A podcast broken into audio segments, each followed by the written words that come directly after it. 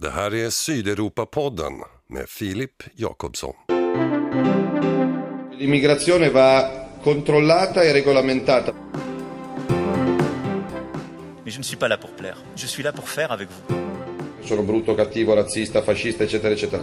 Monsieur Le Macron, souverain, ne le jouez que vous pas avec proposez, moi, ne jouez pas. je ne joue pas, malheureusement, Je vous... Alors c'était mieux avant Non, ce n'était pas mieux avant. Vad heter ni grabbar? Sydney. Jag heter Edgar. Det är lördag den 11 april. Spanien går nu in på sin femte vecka med utegångsförbud. Jag kopplar upp mig på Zoom med Sydney och Edgar. De är 11 och 9 år gamla. Hur är läget då? Bra. Sydney och Edgar bor tillsammans med sin mamma Kim knappt en kilometer ifrån där jag bor i Malaga. Men med restriktionerna som gäller är det här det bästa sättet att göra intervjuer på just nu. I Spanien är alla dagis och skolor stängda och för mig är det här första gången på fyra veckor som jag ser barn. För till skillnad från de vuxna som kan gå ut för att handla, gå med soporna, gå ut med hunden eller gå till tobakisten för att köpa cigaretter så tvingas barnen vara inne. Det handlar om knappt 7 miljoner barn under 15 år som inte har varit ute en enda gång på över en månad. Har ni varit ute någon gång? Nej, nej, bara gått upp till terrassen. Tidigare i veckan förlängdes det spanska utegångsförbudet med två veckor till. Och fortfarande finns inget besked när barnen kommer att kunna gå ut. Och även om Sydney och Edgar tycks ta utegångsförbudet med ro så finns det en liten frustration över att de inte får gå ut och leka. Sydney bara, ja, jag vill gå till parken, jag vill gå till parken, jag vill gå till parken, jag vill gå till parken. men du bara, YOLO! I Spanien har över 16 000 människor hittills dött med coronasmittan och över 150 000 har bekräftats smittade. Fler än en miljon människor har förlorat jobben som en följd av stängningen av de spanska städerna. Vad gör ni på dagarna? Vi vaknar, vi gör läxor, sen spelar, spelar eller kollar på någonting. Ja. Sen kollar vi på någonting sist. Och att skärmarna, alltså mobiler, surfplattor och tv-spel, har blivit en räddning, det vittnar många föräldrar om. mängden tv-tittande är liksom helt eh, det, det är okontrollerbart nu. Det här är Magnus Järn. Han bor i Madrid tillsammans med sin familj. Vår tvååring som aldrig får titta på tv annars, annat än kanske på helgerna förut, får kanske sex timmar om dagen. För att det finns inget annat man kan göra. Och man behöver jobba också. Och de orkar inte leka hela tiden heller. Liksom barn. Men det är på dagis. Sättet som det fungerar på är att de har oftast 15-20 minuter aktivitet och sen så leker de med varandra och gör grejer eh, naturligt och sen så har de 15-20 minuter aktivitet och det är så det fungerar.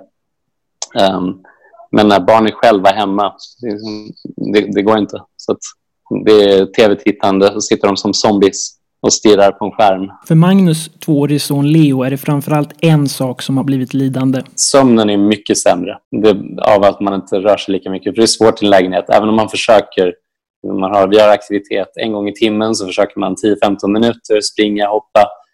Men efter ett tag så blir inte det så kul heller längre att göra hemma. Det är inte, Uh, och man märker det, det tar liksom för normalt sett så somnar, somnar barn in på 10 minuter när de ska sin siesta. Nu är det liksom 40 minuter istället och samma grej på kvällen. Han är vaken till 11, 11.30. Det är, liksom- det är supersvårt att få, få i säng för att de använder inte lika mycket energi. Magnus och hans sambo jobbar hemifrån i skift. Den som inte jobbar tar hand om barnen.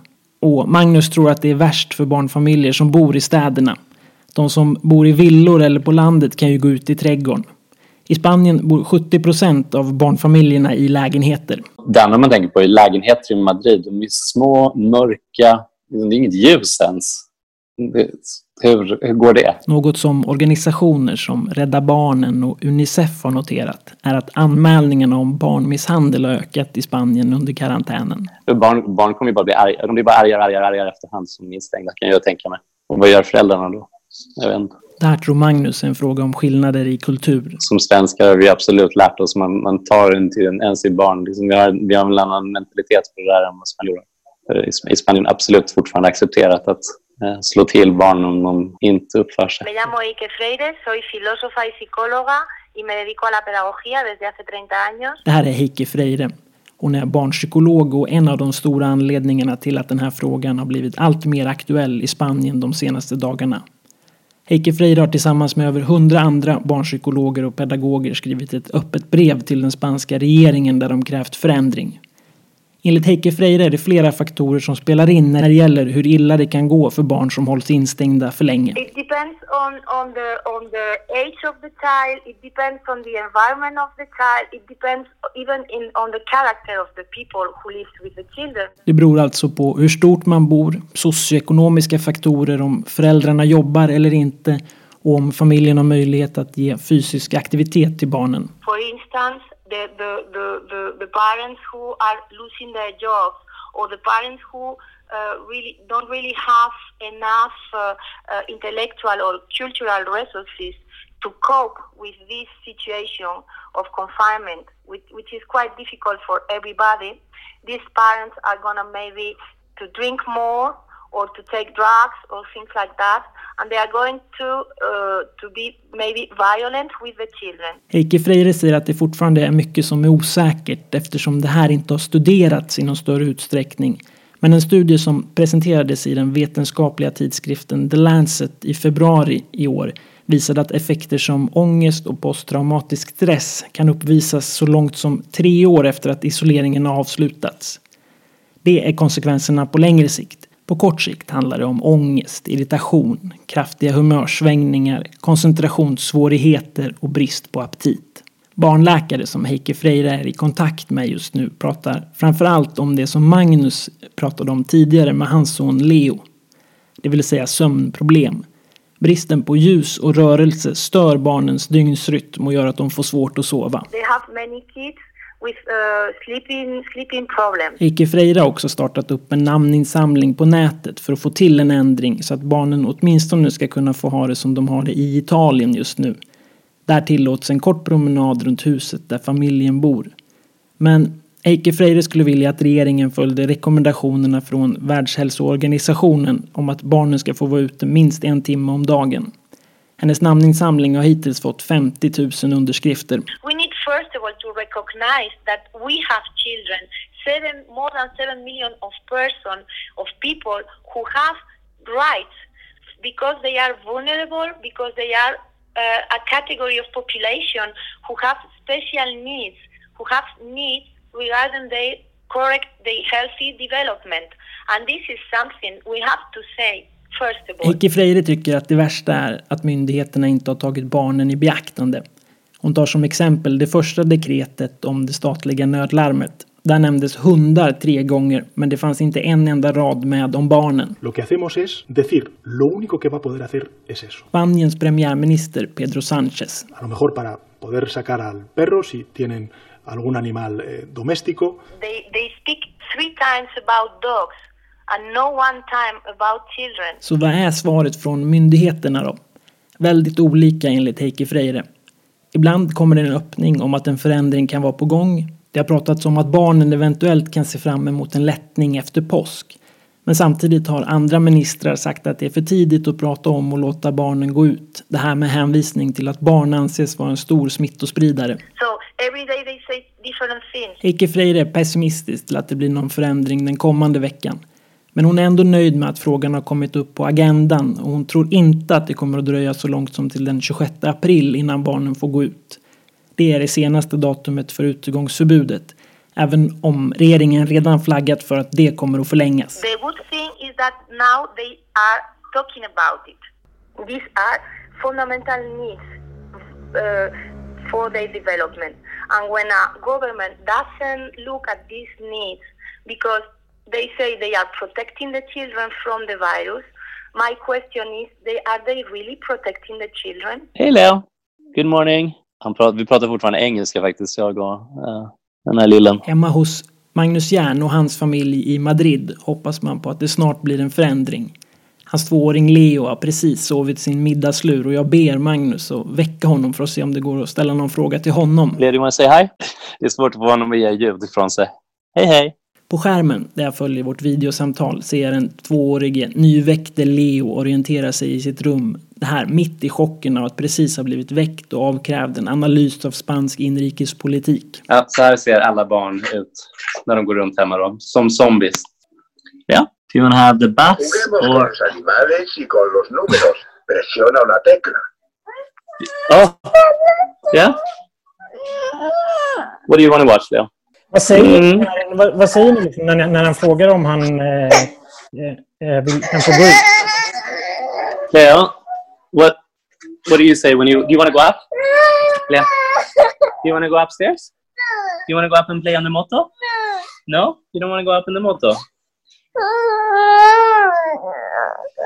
Jag tror att vi lämnar Magnus och Leo där. Det känns som att jag har gett Magnus en del extra arbete som han gärna hade klarat sig utan i en redan svår situation. Jag heter Jenny. Vad heter du? Valentina. Vi ringer upp Jenny Pajola Strömblad och hennes fyraåriga dotter Valentina. De bor i Benalmadena i södra Spanien. Jenny berättar att Valentina så här långt har klarat isoleringen bra. Hon är glad och tycks för tillfället oberörd över faktumet att hon hålls instängd. Den första veckan så frågade hon två gånger tror jag om vi fick gå ut. Men vi har förklarat för henne att det är virus där ute och eh, att folk är sjuka och att det är därför vi ska hålla oss hemma. Familjen har flera uteplatser i huset dit de kan gå för att få sol och frisk luft. Och Jenny säger att familjen i början var oroliga för att isoleringen skulle kunna få psykologiska konsekvenser men att de känner sig trygga så länge som Valentina är glad. Vi försöker bara tänka en dag i taget. Det går inte att tänka längre fram. Eh, man kan inte planera någonting. Så det är bara att ta en dag i taget. Tänka på, alltså fokusera på, vi, vi, det vi fokuserar väldigt mycket på det är vad vi ska äta. Så vi planerar liksom en lunch och en middag för då har man någonting att se fram emot och förbereda och, och aktiviteter med Valentina, hur vi ska sysselsätta henne. Ja, Okej, sen, sen äter vi choklad. älskling. Ja, vi måste prata färg med Filip. Jag vill inte samma Filip. Mm. Men Jenny är kritisk till hela situationen. Jag tycker det är helt befängt verkligen. Eh, alltså speciellt som svensk när man eh, liksom har vuxit upp med allemansrätten och friluftsliv. Alltså man är så van vid att det är bra för, för människor och barn att vara ute i naturen. Så det, det, det krockar ganska mycket med eh, våra mentalitet. Och nu kommer Valentina tillbaka i bild. Hon har sprungit fram och tillbaka under vårt samtal. Men jag passar på att fråga henne. Hur är det att vara, tillbringa all tid med mamma och pappa? Du har inte träffat någon annan än mamma och pappa på jättelänge. Är det roligt? Eller är det tråkigt? Mm, tråkigt. Något jag tycker blir tydligare för varje familj jag pratar med att barnen tycks ta den här situationen med ro. Jag tycker barnen har varit helt fantastiska i det här. Det här är Kim Kurtila. Hon är mamma till Sydney och Edgar. Ni vet 11-åringen och 9-åringen som vi träffade i början av det här avsnittet. De har ju funnit sig bättre i, i det här. Antagligen för att de inte försöker kämpa emot reglerna utan de bara accepterar det som är. Kim säger att hon aldrig slutar att förvånas över barnens förmåga att anpassa sig till situationen. Hennes uppfattning är att det är de vuxna som ifrågasätter medan barnen accepterar det som de inte kan förändra. Det hon är orolig för är deras skolgång och fysik. Jag skulle önska att barnen fick ha en chans att komma ut i varje fall lite grann varje dag. Eh, det skulle väl vara skönt för dem och det skulle vara skönt för alla. Alltså, de behöver ju det. Deras immunförsvar försvar går ju ner också av det här, allt det här hemmasittandet. Visst, den kan jag allting, men att i varje fall få gå ut och gå en timme skulle inte skada någon. Men det skulle ju definitivt inte skada barnen. Det skulle hjälpa hela familjen. Liksom. Det här, det var det trettonde avsnittet av Sydeuropa-podden. Producent och programledare är som alltid jag, Filip Jakobsson.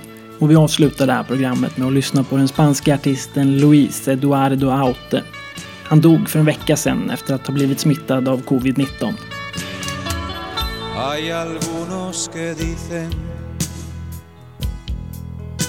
que todos los caminos conducen a Roma.